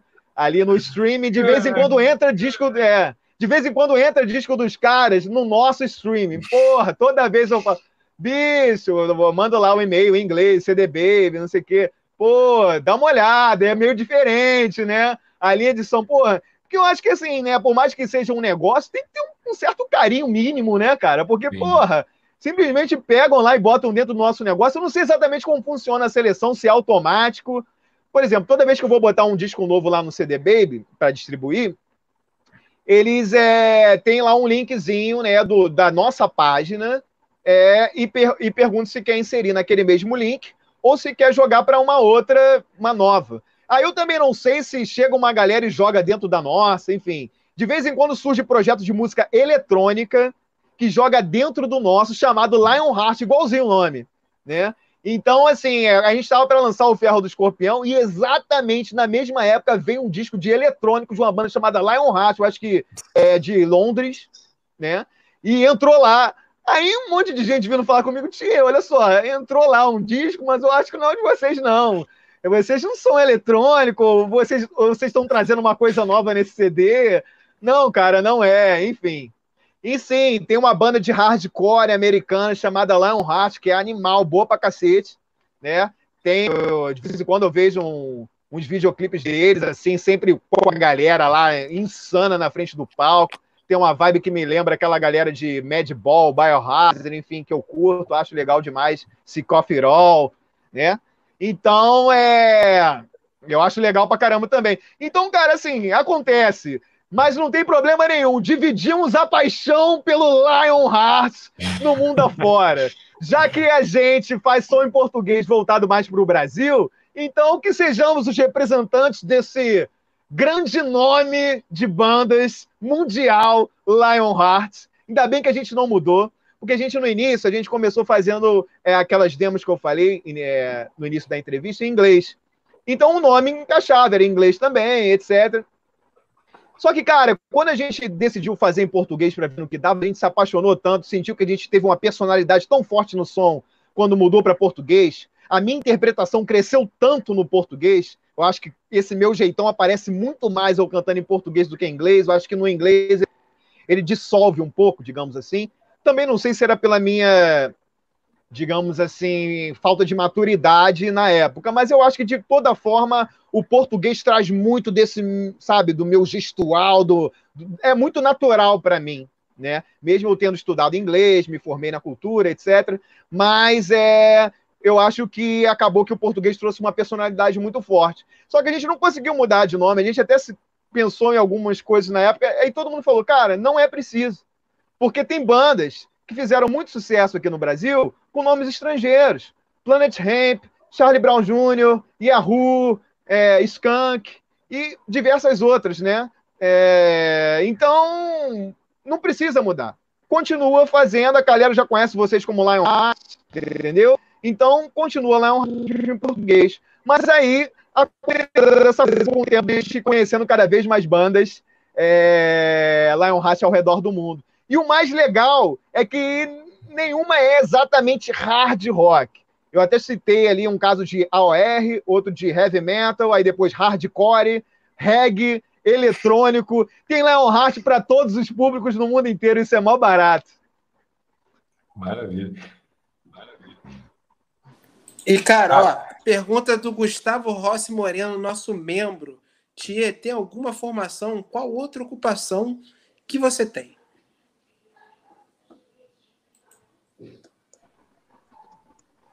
Então, eu sou formado em jornalismo e eu trabalho já há uns 11 anos por aí com... Eu sou editor de livros, então eu trabalho numa editora, a editora se chama Alta Books, e esse é meu trabalho, meu ganha-pão fora a música, digamos assim, né?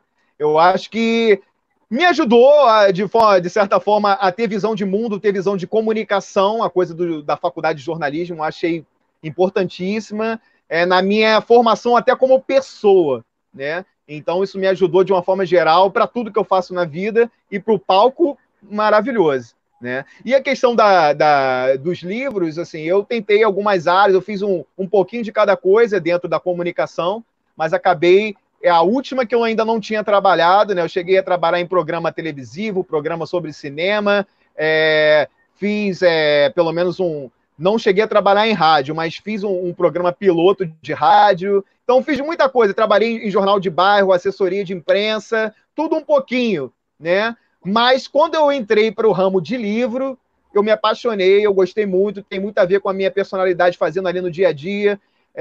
Eu gostei muito. E, curiosamente, hoje eu estou tentando trazer também a coisa musical para o ramo de livro. Então, assim, eu já produzi a versão brasileira, a gente está para lançar, a gente só está aguardando um pouco por causa dessa pandemia, a gente está sem livraria praticamente, então a coisa está um pouquinho difícil, a gente está dando uma aguardada, mas em breve vai ter o novo livro do Paul Stanley, né? Backstage Pass, né? Vou lançar um novo livro do Paul Stanley, a autobiografia do Prince, né? Que foi terminada, né? Depois da morte dele pelo cara que estava ajudando ele na época, sensacional, um livro assim maravilhoso, lindo. Vou lançar o livro do Kurt Cobain, escrito pelo produtor do Nevermind. Já está pronto, está vindo aí com força. A biografia da Debbie Harry, né, do Blonde, maravilhosa. Estou produzindo, vai vir daqui a pouco. Então, assim, tem coisas muito legais, muito interessantes vindo aí. E eu estou conseguindo unir um pouco das duas paixões, né? Trabalhar com livro e trazer um pouco da música também. Mas, para quem não sabe, existe uma série de livros técnicos, né, de ajuda à iniciação dentro de uma profissão, que é chamado For Dummies, que é a série de livros que mais vende no mundo, e eu sou o responsável por ela aqui no Brasil. E aqui no Brasil ela é chamada Paraleigos, então eu sou o responsável, o produtor, o editor responsável pela Paraleigos aqui no Brasil. Então, aqueles livrinhos amarelo e preto, que todo mundo tem umzinho em casa, pelo menos. Então, se você quer aprender alguma coisa durante essa pandemia, eu assino embaixo, pode comprar aí na internet, em tudo quanto é site aí, porque, o texto em si, a qualidade, está totalmente assinado por mim. Maravilha. Olha, tem aqui um superchat, cara, da Vá Cristine, está pedindo um conselho para você, já que você acabou de falar a questão de conselhos, enfim, de formações, mas é específico. Tietê, qual conselho você daria a jovens e adolescentes que sonham em viver do e para o rock and roll nos dias de hoje e no futuro? Galera que está começando aí, quer viver no rock and roll e para o rock and roll. Como é que você aconselharia? Como é que você aconselharia? Bom, como eu citei, é muito importante que você seja mutável e saiba se adaptar às novas questões e tecnologias que aparecerem, né? Eu, por exemplo, quando eu era garoto, não tinha nem internet, nem era uma coisa que estava aí para todo mundo. quando eu tinha mais ou menos uns 18 anos, é que eu comecei a ter internet em casa de escada na época. Então, assim, tudo que aconteceu e revolucionou dentro desse ramo é uma foram coisas que eu tive que absorver. Ou você absorve ou você fica pelo caminho.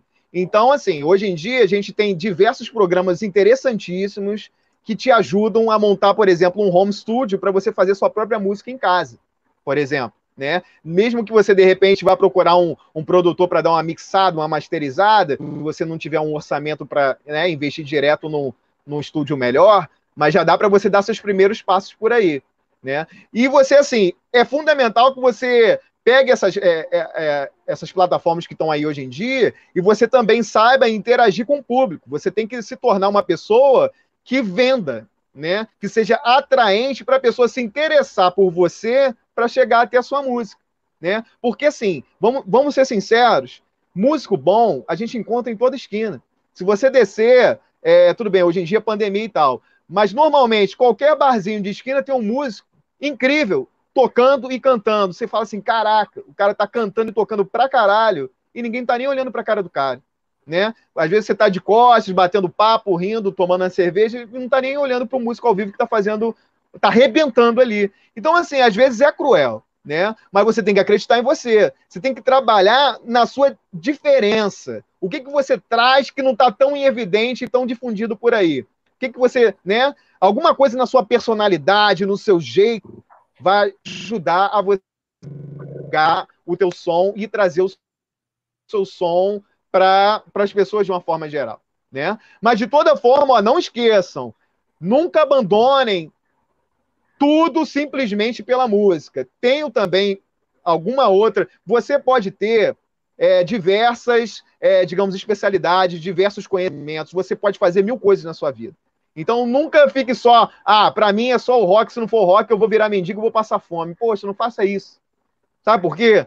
Porque até pra você, às vezes, gravar um disco, gravar um videoclipe, investir naquelas roupas que você vê os artistas lá no videoclipe, né? Você precisa ter um capital.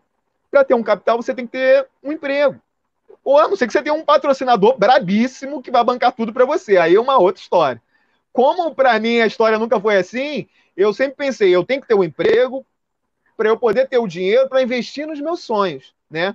E, com o tempo, olha aqui, eu tento juntar meus sonhos e minhas realidades, como a questão lá, eu fui para a questão do livro e estou tentando fazendo, na verdade, livros de música. Então, você une paixões, está vendo como tudo pode ser interconectado? Então, não fechem caminhos, acreditem sempre na música, mas também não fechem as possibilidades e habilidades que vocês têm dentro de vocês. Beleza? Então trabalhem isso, né? Nunca abandonem outras possibilidades na vida, até para ajudar no lance musical. E no lance musical, acredite até o fim, porque se fosse para, veio a primeira pedra, eu deixei de lado, eu não estaria 18 anos na Lan Heart. E eu posso dizer aí, 25 anos com banda, minha primeira bandinha ali, 14, 15 anos. Eu tô nado já com 18, 19 anos, já tinha, não dá.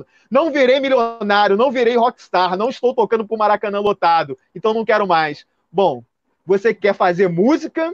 Você ama rock and roll ou você quer o estrelato do Maracanã lotado? Aí você tem que parar para pensar. Para mim, seria o auge, o apogeu, que legal. Mas se não vier, para mim tá lindo e maravilhoso tudo que vem acontecendo desde que eu montei a banda. Entendeu? Vou lembrar... Vou levar histórias, vou contar histórias no riff com muita satisfação para sempre. Então, vale a pena. Entrem para música, não abandonem a música, não abandonem outros caminhos. Tentem, na sua cabeça, traçar planos para fazer com que as coisas se entrelacem e que você seja feliz e realizado em ambos os caminhos. E eu tenho certeza que todos vocês que estão nos observando hoje aqui, nos assistindo, tem totais condições de fazer isso. Beleza, galera? Se eu consigo, você consegue, entendeu? Não somos melhores do que ninguém. De repente, com o tempo, eu talvez me conheci um pouco melhor para explorar um pouquinho melhor aquilo que eu tenho talvez um pouquinho diferente. Vocês podem fazer a mesma coisa. Todo mundo pode. Todos somos capazes. Tia, muitíssimo... Que mensagem é essa? Que isso, fantástico. Absurdo, absurdo. Eu tenho certeza que você ganhou agora uma legião nova de fãs absurdos, de verdade, assim. Muitíssimo obrigado, estamos honrados da sua presença, de suas palavras aqui. Muito obrigado por ter participado. Você quer dar algum recado final? Quer redes da Lionheart, suas redes, planos futuros, assim, para a gente finalizar aqui? Cara, mas muito obrigado mesmo. Eu tenho certeza que quem não te conhecia e está conhecendo agora virou teu fã, assim, invariavelmente. Show. Então, muitíssimo obrigado.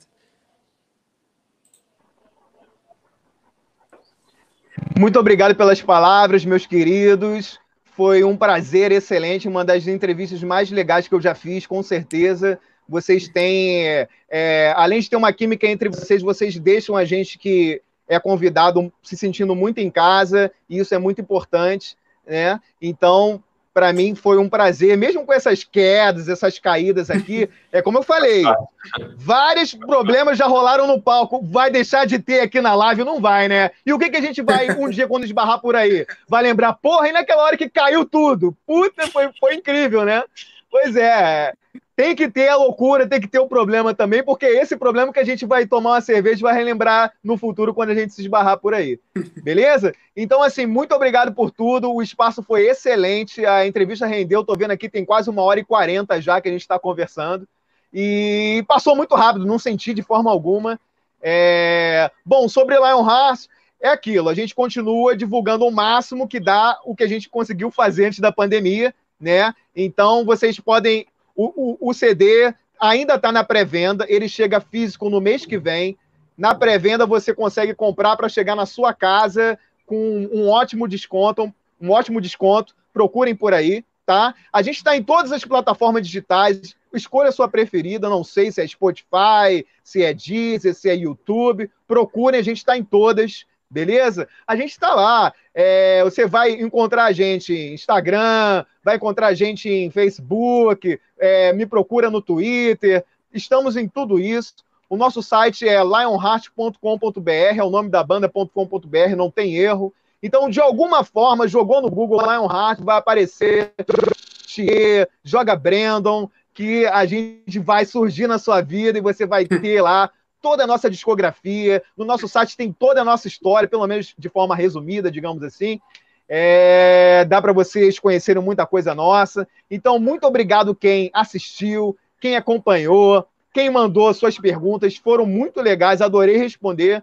Espero que, de alguma forma, eu tenha colocado alguma sementinha positiva na cabeça de alguns de vocês aí com alguma resposta, que tenha valido a pena acordar nesse sábado aí um pouquinho mais cedo para acompanhar a gente. Obrigado de coração.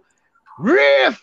Adorei! Rock and roll! Porra, cara, olha só, o nome do programa é Riff, cara. Porra, o rock já tá aí, pô. Rock and roll sem riff não existe. Riff! Você sai da casa agora, seja bem-vindo. Sempre que lançar alguma coisa, dá um toque. Seja até livro mesmo. Quando lançar livro da editora, dá um toque também, porque tem tudo a ver mesmo. E, cara, até pós-pandemia, passar essa loucura, bora gravar alguma coisa presencialmente, né? Porque estamos aqui distantes, mesmo, mas moramos na mesma cidade. Então, pô, vamos ver se, passado isso, com segurança, a gente se encontra aí e troca uma ideia ao vivo num vídeo. Ia ser um prazerzaço, tenho certeza que o Gustavo pensa mesmo, né? Isso. Maravilha, galera. Com certeza, isso passando aí. Vamos ver se a gente consegue ter esse contato pessoal, digamos assim, que todos estamos sentindo falta nesse momento, né? Que mesmo quem consegue sair para fazer algumas atividades, até trabalhar pessoalmente hoje em dia, mas todo mundo fica ainda meio assim, distante um do outro, com medo, ressabiado, normal. É o momento que estamos passando, não tem jeito, mas se Deus quiser, a gente vai achar essa vacina, a gente vai superar tudo isso e teremos grandes momentos, novas conversas e gargalhadas para sempre. Vamos ver a vida de forma positiva. Tem como, cansei de comentar hoje aqui, nos piores momentos, a gente tem como reverter para o nosso lado, tem como produzir coisa muito boa e, acima de tudo, ter muita história legal para contar. Valeu, galera. Foi um prazerzaço e espero no futuro que a gente se encontre muito mais vezes. Cara, isso, cara, muito foda. Obrigado demais a todo mundo. Valeu, Guilherme. Quer dar um recado final? Até baixei minha cadeira aqui. O recado, assim, é, primeiro, pô, gratidão total pelo Thier ter topado isso. A todo mundo que está no chat também, obrigado a todo mundo que acordou mais cedo hoje, um horário diferente, né? Mas a gente pegou esse gancho, a brincadeira também, a questão do dia 11, enfim, a gente pegou porque e teve que acordar mais cedo, né? Então, obrigado a todo mundo que acordou mais cedo, compartilhou. E lembrando que hoje a gente chama outra live com outro cantor, que é o Lucas Silveira, às 6 da tarde, 18 horas, tá? Então, é dia 11, dia 11, dia 11, só que é às 6 horas. Vai ter o Lucas também hoje aqui. E, pô, brigadaço ao Thier. A gente vai se trombar muito ainda, tenho certeza. Isso, valeu, galera. Até mais e seja feliz. Valeu.